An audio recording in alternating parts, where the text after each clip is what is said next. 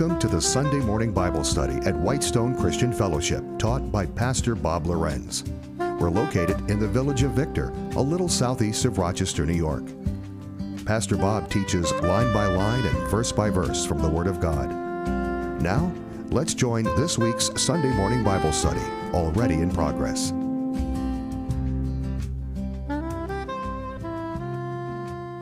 Well, good morning again.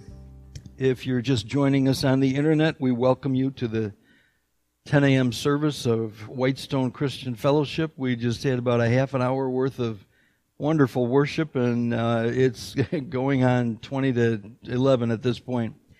But join us this morning. Uh, our reading today is in Luke chapter 5, verses 1 to 3. And then we will we will tackle Ephesians 6, the first 12 verses, and we may get a little bit further. We'll see how that goes. But join me with, as soon as I get there, with Luke chapter 5, the first three verses. And it came to pass, as the people pressed upon him, to hear the word of God, he stood by the lake of Gennesaret and saw two ships standing by the lake. But the fishermen were gone out of them and were washing their nets. And he entered into one of the ships, which was Simon's, and prayed him that he would thrust out a little from the land. And he sat down and taught the people out of the ship. What a wonderful image this makes for us. And if, and maybe it's because we're in, we're in a, an area where there's a lot of lakes around us, not only the Great Lakes to the north, but the, uh, the Finger Lakes to the east and west of us. Uh, we're familiar with the fact that the voice carries over water. It's, it's an incredible way of amplifying voices. It carries over water because it doesn't pierce the water necessarily. But it makes it easy to hear. If you're on the shore, you can hear people out in their boats.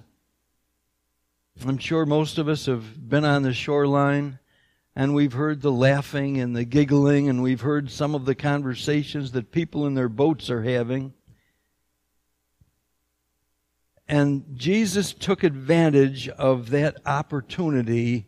Those two boats were sitting idle, and Simon's boat was one of them, Simon Peter. And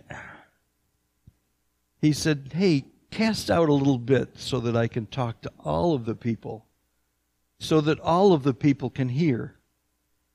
You know, when we're on the shoreline, or when we're a ways away, we may be able to listen and hear voices, but we don't necessarily always understand what they're saying.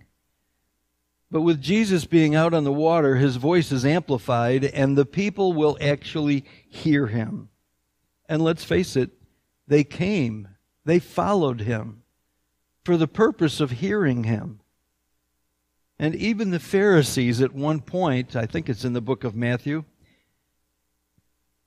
they said, We've never heard such gracious words before. And he wasn't teaching anything that wasn't already in the Torah or in our Old Testament. He wasn't teaching anything new. He was teaching the same things that the Pharisees and the priests and the scribes were teaching. But when Jesus taught, he taught with the authority of the author.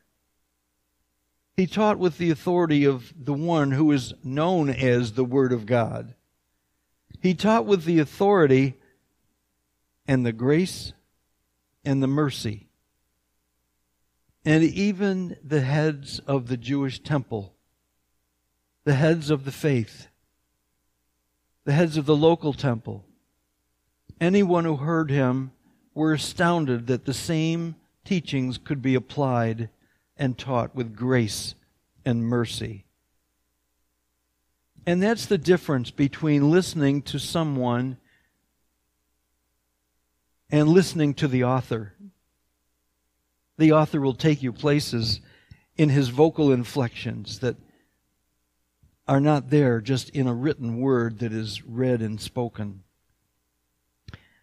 As we look at as we look at Ephesians chapter 6, we find the same thing is true.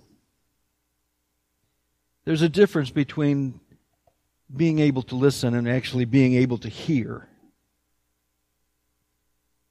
Paul has been going through the teachings in Ephesus, facing the idolatrous society that Ephesus was,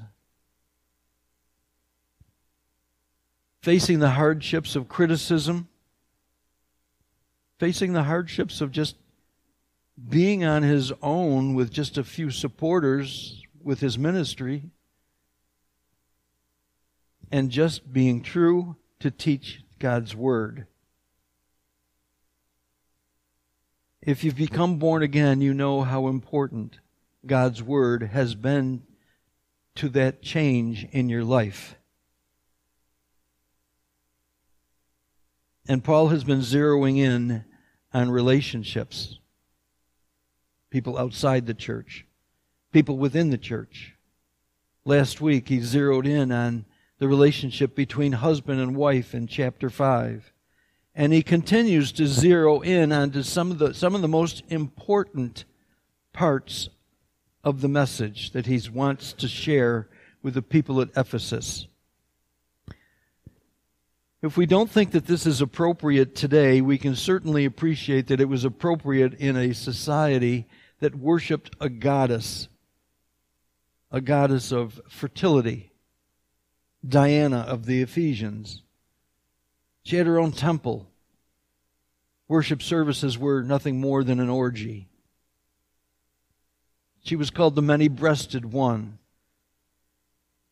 And the statues of her are, they depict a woman with multiple breasts from her shoulders to, her, to below her abdomen. It was a grotesque figure. But that's the culture that they had grown up in. That's the culture where children were growing up and becoming indoctrinated towards.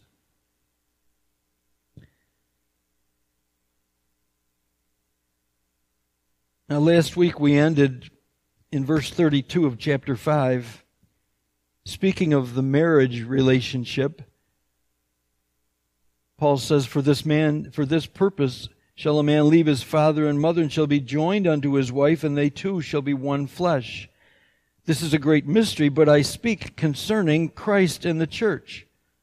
So he makes the, the, the marriage relationship between a husband and wife the same as the relationship that Christ has with his bride, the church.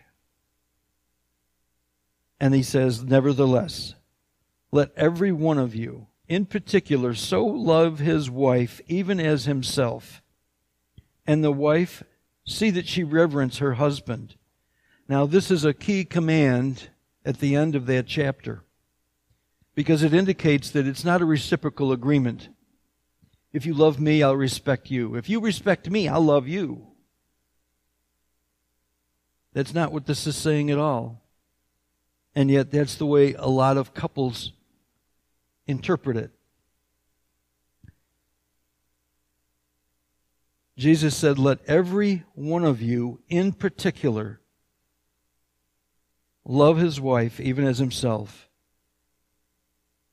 And let the wife see that she reverence her husband. Those are individual commands. A command to love towards the husband and a love and a command to respect is given to the wife. But he's not finished. He calls to the children and he says, Children, obey your parents in the Lord, for this is right. See, it's, it's a whole family situation. when the parents are on an even keel with God's teachings, with Jesus' teachings, then the next problem to face is what the children have seen and heard in the past. Have they heard arguing? Have they heard cross words? Have they seen violence in their home? There's an awful lot of children that see that these days. They see drunkenness, they see drug abuse. And knowing that there was drug abuse back at this time, first time that marijuana and hemp was introduced to us in the history books was 4,000 years ago. When Solomon tells us that there's nothing new under the sun, he means it. So the same temptations that we go through today are the very temptations that Ephesus was experiencing and had winked at over the years because the worship of Diana was all important. Children, obey your parents in the Lord, for this is right. Honor thy father and thy mother, which is the first commandment with promise if you go through the commandments, you'll find them in Exodus 20 and Deuteronomy 5. This is the third time this commandment is being spoken of in the scriptures.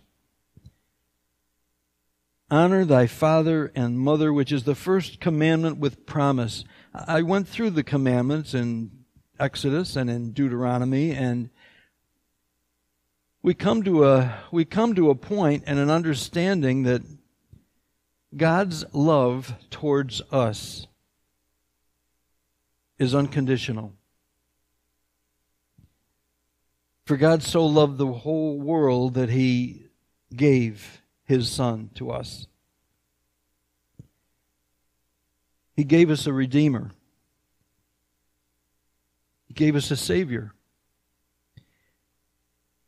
He gave us His Son who would pay for our lives, our eternal lives, with His, with his life.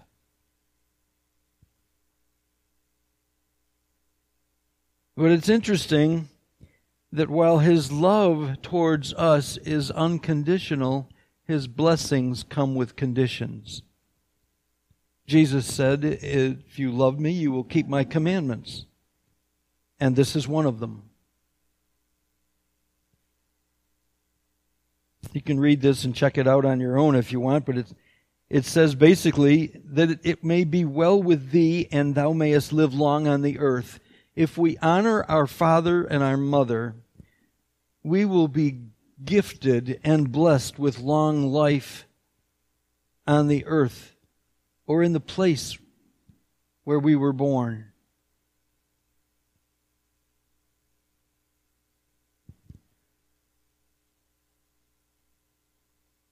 it's kind of a sad thing to think of the disrespect that goes on between family members these days. But it shouldn't be a surprise to us because God's Word has told us that in the end times, children will be disobedient to their parents.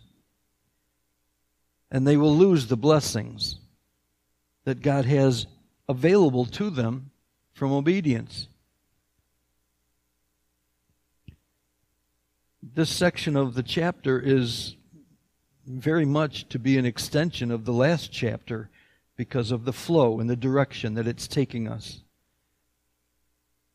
From the head and the mother of the family to the children. Obey your parents.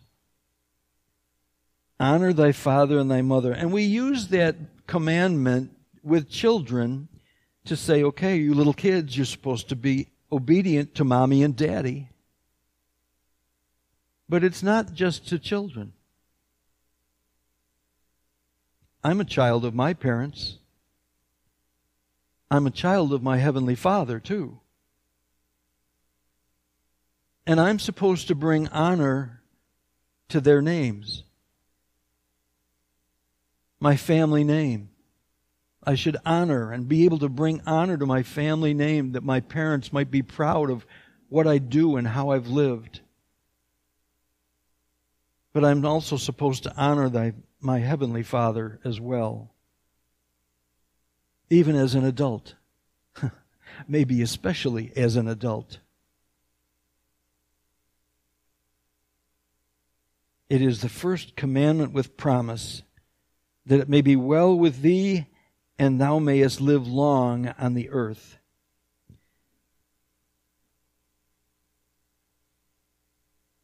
And ye fathers, provoke not your children to wrath, but bring them up in the nurture and admonition of the Lord. In Romans uh, chapter 15, verse 14, Paul says to the church at Rome, he said, And I myself am also persuaded of you, my brethren, my brethren, believers, the people in the church, that you also are full of goodness, filled with the knowledge with, filled with all knowledge and able also to admonish one another. That's correction from our brothers and our sisters. But it's done in a humble way so that we are not tempted to fall into the same sin that you're admonishing for. You fathers, Provoke not your children to wrath. It's interesting. We have another time that the word provoke is used in, in the scriptures. And it's with husbands and wives. Provoke one another to love and to good works. Know your partner. Know your beloved. Know your children well enough so that you know what gifts they have and what their abilities are, and you can encourage one another to do good and not to fall into wrath as being taught here. You fathers, provoke not your children to wrath, but bring them up in the nurture and admonition of the Lord. Offer them correction with the same love that Jesus has for us and the same humility so that we fall not into the trap of sin We're not to lord over, lord our position over our children. But we are supposed to be parents. There's too many parents today that want to be best friends with their kids. That doesn't help the situation. I have people in my family that they were best friends with their kids. The marriage is the marriage I'm thinking of is dissolved. We're supposed to be parents, leaders, guiding our children and admonishing them with love and with humility in the Lord. You know, and there's nothing more more humbling than taking our children back into God's word and admonishing them with the word. That way you can still keep a loving relationship with them. And they'll understand that this is God's judgment that I'm reading and I'm hearing about. And if I'm not obedient to the commandments, then I'm not showing my love for Christ. And if I'm being disobedient, then the blessing of verse 3 is not going to be mine. That it may be well with thee, and thou mayest live long on the earth. My life will be shortened.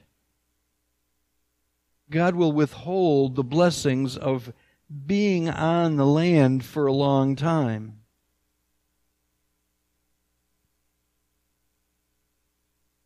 Bring them up in the nurture and admonition of the Lord. Servants, be obedient to them that are your masters. Here's the rest of the household now. The servants.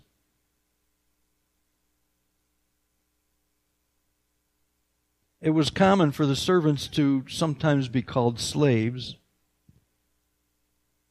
And there was a form of slavery that was temporary. It was based on seven years of work for the master as they paid off a debt.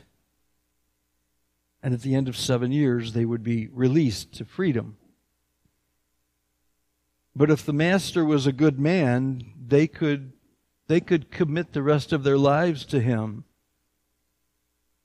because of his goodness, because of his kindness, because of his forgiveness of the debt, as well as his love for them. You can't live in a household and not develop a relationship with somebody. Now we can also change this, this word servant a little bit. We won't use the term slave, but we can use the term employee. Or we can acknowledge the employer, the master and the slave, the boss and the employee. It's the same relationship. It's a position of authority, one over the other. And it's a good way to provide a balance in the relationship. As, as an employer, as a master, as the head of the house, you want to be able to show love. And you also want to be able to teach the person, teach the one that's serving you in an employer employee situation, it's called training.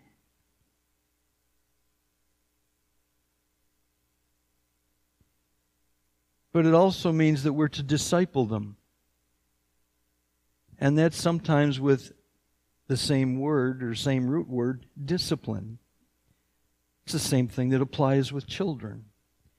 There are godly ways to apply discipline, and there are ungodly ways to apply discipline. But if it's not taught with, it's not, if it's not performed, if the discipline doesn't come with love and nurturing, then it's not going to be a happy relationship. The one being disciplined will be fearful to admit any mistakes in the future.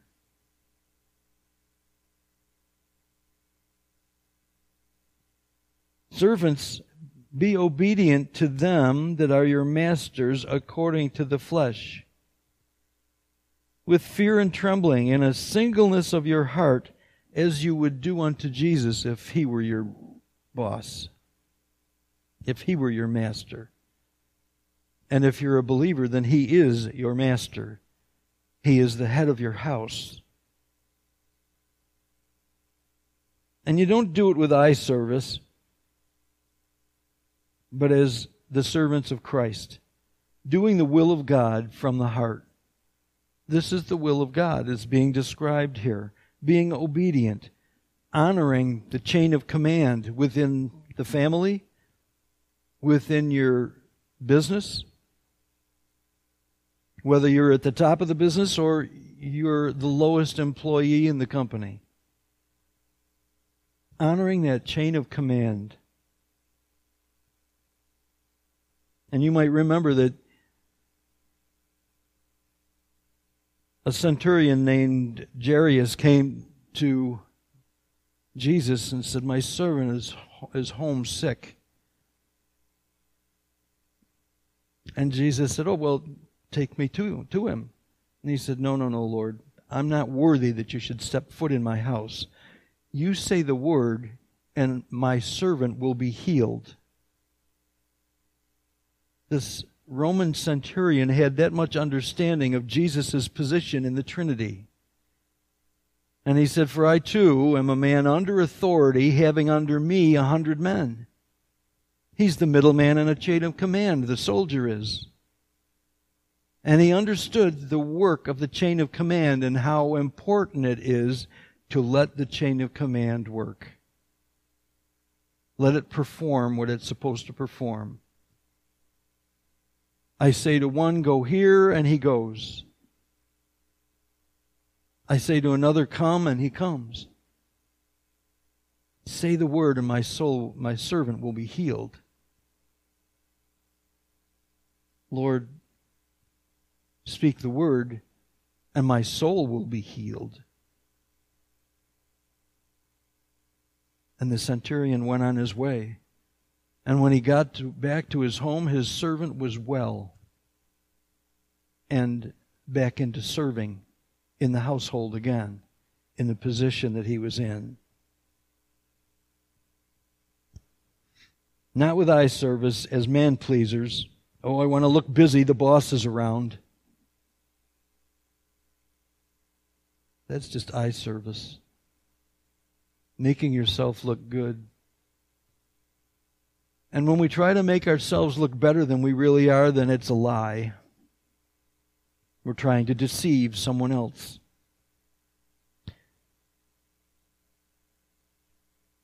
Not with eye service as man pleasers, but as the servants of Christ, doing the will of God from the heart, with good will, doing service, as to the Lord and not to men. Even though you're doing it to men, do it as though you're doing it for the Lord, because this is His command. Don't think of yourself as serving men. Think of yourself as serving God. How, how much more important it is to serve Him and to be obedient to His commandments here. That we are to honor our father and our mother, our first authority figure in our lives.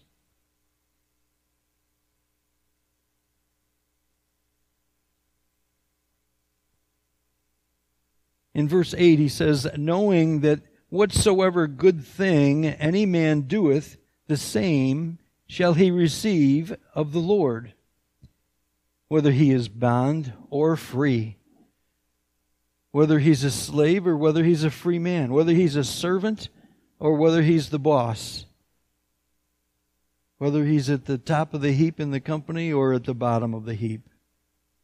Makes no difference the same shall receive of the Lord, whether it be bond or free. And you masters, okay, now he's he's being respectful and addressing this to the to the masters, the owners of slaves, the heads of the household, the heads of the company. You masters, do the same thing unto them, forbearing threatening don't lord your position over him, over someone that's beneath you, someone that you're an employee. Forbearing, threatening, knowing that your master also is in heaven, neither is there any respect of persons with him. See, Jesus doesn't care if you're the head of the household or you're the smallest ch- children. He doesn't care if you're the boss of a huge company or you're the lowest employee. He doesn't care if you're the husband or the wife. He asks the same thing of all of us because he wants to bless us. But the blessings are the reward of obedience. The blessings are the reward of, the, of obedience.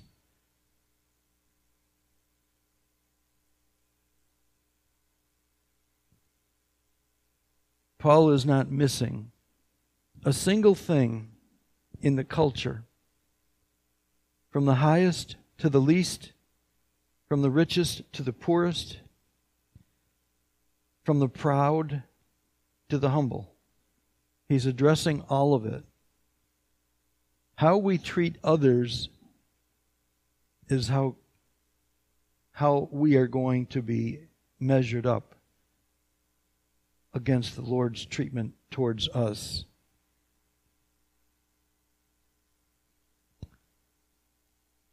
In verse 10, he says, Finally, my brethren, again speaking to the church, offering admonishment and correction, offering instruction in holiness to them.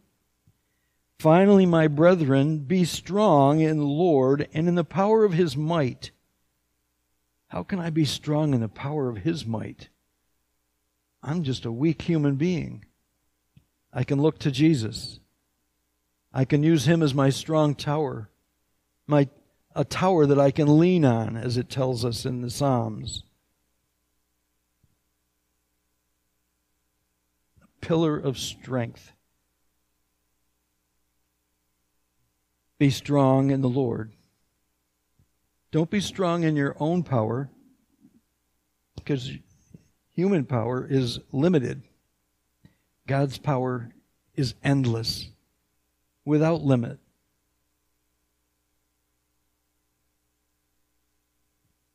Put on the whole armor of God, that you may be able to stand against the wiles of the devil. You don't read this very often here, the wiles of the devil, but you may remember the story of the roadrunners and the coyote. Wily Coyote was he was called in, in the cartoons as we were growing up, even into our teens. And the roadrunner was always running away from him. But the coyote was relentless. And that's the way the devil is with us. He is relentless in trying to trip us up, trying to kill us, trying to murder us, trying to discredit us, trying to harm us in every way that he possibly could. That is a description of the devil.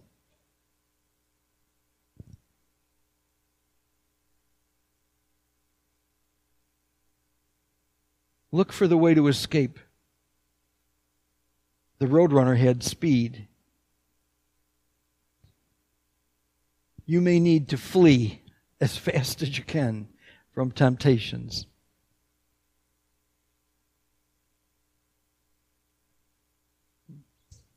Put on the whole armor of God that you may be able to stand against the wiles of the devil.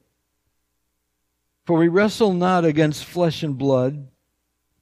It's not a human that we're wrestling against. If it's not human, who is it? It's someone from the spiritual realm.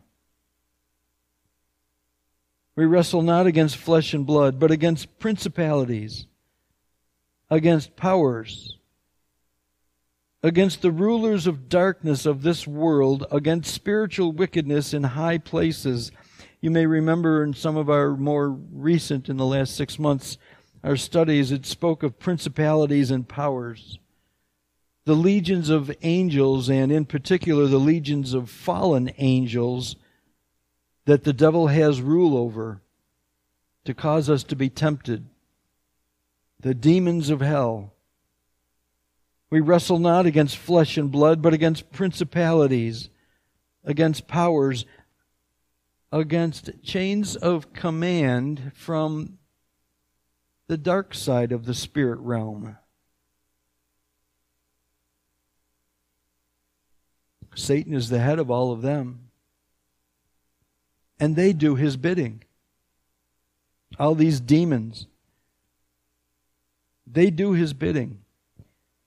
Wherefore, take unto you the whole armor of God, that you may be able to withstand. Now, he said that we can stand against the, the rulers of these darkness. Take unto you the whole armor of God, that you may be able to stand in the day of evil, and having done all, to stand. If you can't run away from the temptations, then take a stand. Take a stand. I recall the, the newsreels during the Vietnam War that our army sometimes had to take a stand and stand on one certain hill in Vietnam because that hill was a demarcation for the front line this is where the enemy would, would attack next. Because the person with the high ground has the advantage. And the hills in Vietnam for the U.S. Army and Marine Corps, they were numbered on a map.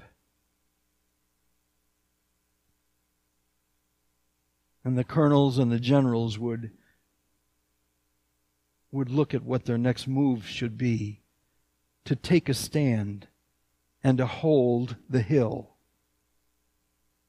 in friendly territory. Stand therefore.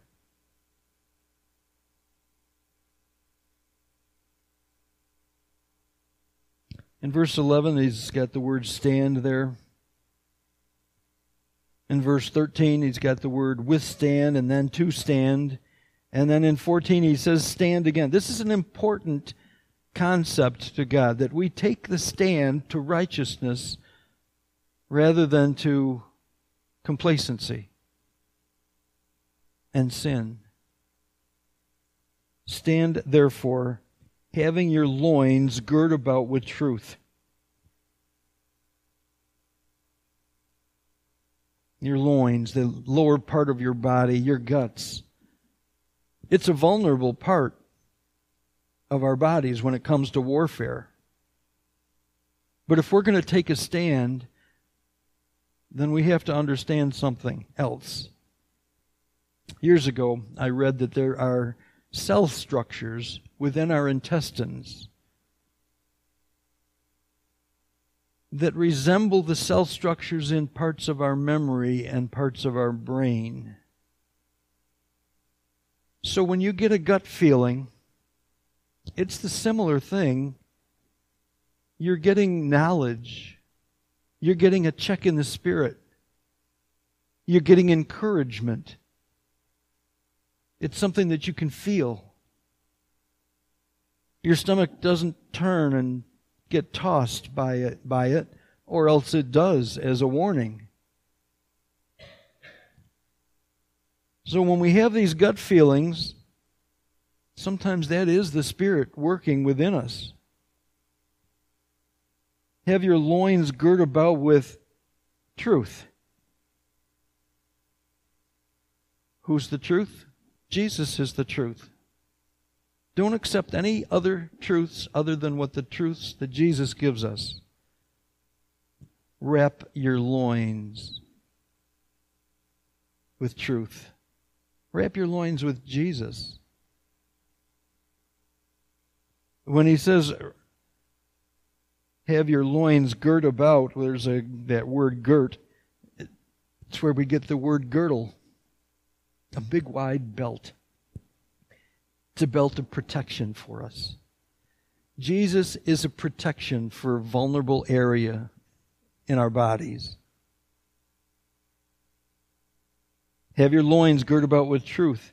And having on the breastplate of righteousness the breastplate of righteousness, outward appearance, it's an outward shell. If we looked at a Roman soldier, we would understand that the breastplate is the protection for our vital organs, for our lungs, for our heart, for our liver, all of the things that help us to live. Put on that breastplate of righteousness so that the most vulnerable and critical of our organs are protected. Don't involve yourself with unrighteousness and have that on your outward appearance so the people recognize when they see you that there's a righteous person. Because you're not into the unrighteousness. Your reputation will go before you. It'll be the first thing that they hear and it will be the first thing that they see as well.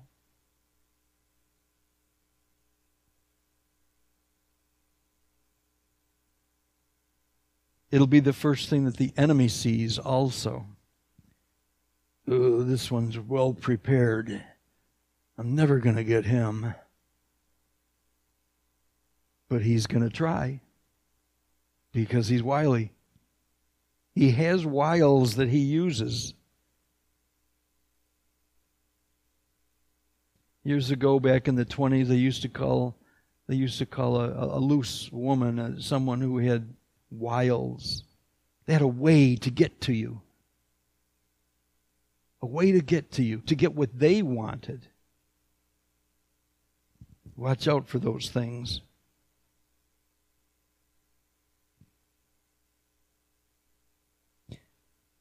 And have your feet shod or shoed your, your foot coverings. Have your feet shod with the preparation of the gospel of peace. Wherever you go, wherever your feet take you, are you prepared to share the gospel with someone? Are you prepared to tell Satan to get behind you? Are you prepared to encourage someone who's hurting and having a difficult time, maybe going through a difficult part of their lives? Have your feet shod with the preparation of the gospel of peace. Prepare yourself. Become familiar with God's Word and the Gospels, the promises, the miracles, the healings that take place in the Gospels. Jesus asks us to share our faith with others. And wherever your feet take you, make sure they're prepared. Make sure that they're protected shod with the gospel of peace. Above all, taking the shield of faith, wherewith you shall be able to quench all the fiery darts of the wicked. The fiery darts of the wicked are some of his wiles, the ways he gets to us, the temptations he knows that we ourselves are vulnerable to. That shield of faith. I don't belong to you, Satan. You're not getting to me.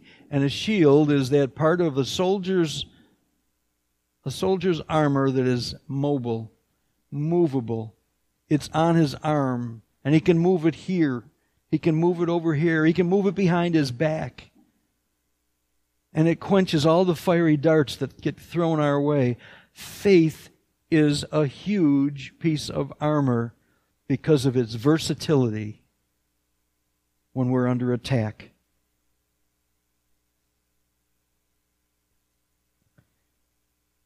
And take the helmet of salvation. The helmet is that piece of a soldier's armor, his headpiece. It covers his covers his mind, his brain, covers his ears. And if it's a full armored headpiece, then it covers his face, his eyes, and his mouth. All vulnerable parts to deception.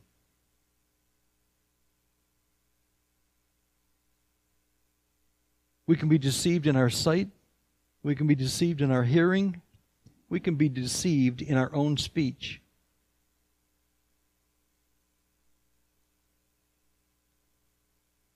Put on that helmet of salvation. And the sword of the Spirit, which is the Word of God. Put on the sword of the Spirit. That's your single offensive weapon. A sword from the Holy Spirit. And it is that two edged sword that cuts both ways and it divides asunder between the soul and the spirit. It is the most powerful thing that we have. It is the only thing that we have for an offensive weapon. All of our armor that we're wearing, the full armor of God, that's protective. That's defensive. Our only tool to fight back is the Word of God. Do you know it well enough that when you're under attack, you can use it? Do you know it well enough? Have you studied it? Do you read it yourself at home, or are you only hearing it when someone reads it to you or teaches you about it during church? God's Word all of it from Genesis to Revelation is for our benefit. Because we can learn things about God in there, within the Bible's pages. We can learn things about Jesus Christ. We can learn about the role of the Holy Spirit. We can learn about the battles that the Israelites fought. We can read about the persecutions that the Christians endured. And yet they had that full helmet of salvation, knowing that even if they were killed, they would be instantly in the presence of the Lord. So, as Christians, we're in a win win situation. We've got the armor of God, the full armor of God for protection over our bodies. But for the sword of the Spirit, that's the offensive weapon for the benefit of those that it's used against, that they might see the strength of the Lord in us, and that they might be encouraged, that they might they might see just a normal weak human being that they cannot dominate over. And if we have all of these things, yes, Satan has the ability to kill our bodies, but he doesn't have the ability to take away our eternal life. We are sealed, we are assured, and we don't have to doubt and wonder about God's plan for us.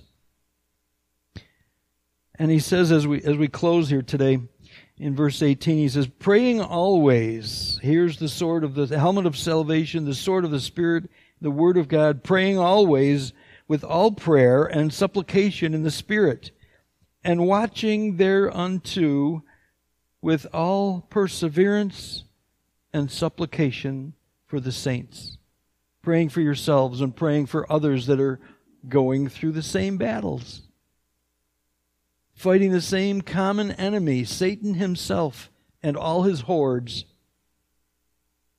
That's H O R D S. It's important. The Word of God is a tool for us to use. It is life against death. Everybody is familiar with John 3:16.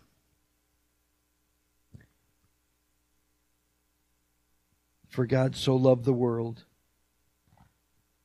that he gave his only Son, his only begotten Son, that whosoever believeth in him, the Word of God, should not perish, but have everlasting life. God's Word changes us from death to life, that we should not perish, but that we might have everlasting life because of the Word of God. And that was the Word that became flesh and dwelt among us.